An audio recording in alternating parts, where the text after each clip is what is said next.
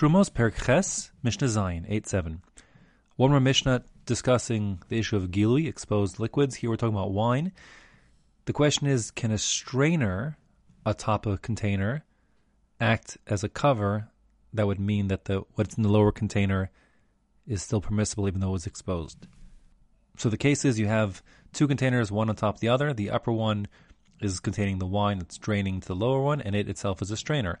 The lower one is just a regular cup, whatever it is, a container that's receiving the strained wine.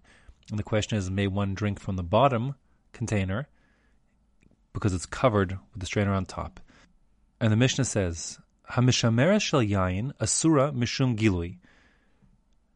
The strainer for wine, even that which is beneath it, is forbidden because it's still considered to be exposed.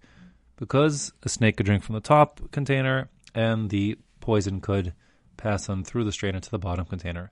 Reb Nechemia, however, is matir. He says it's permissible to drink from the lower container.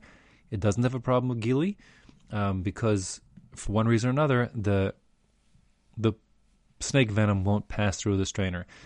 Either because um, it's too viscous and won't get through, or the Bartenura seems to understand that it floats um, above and then it won't go through the strainer.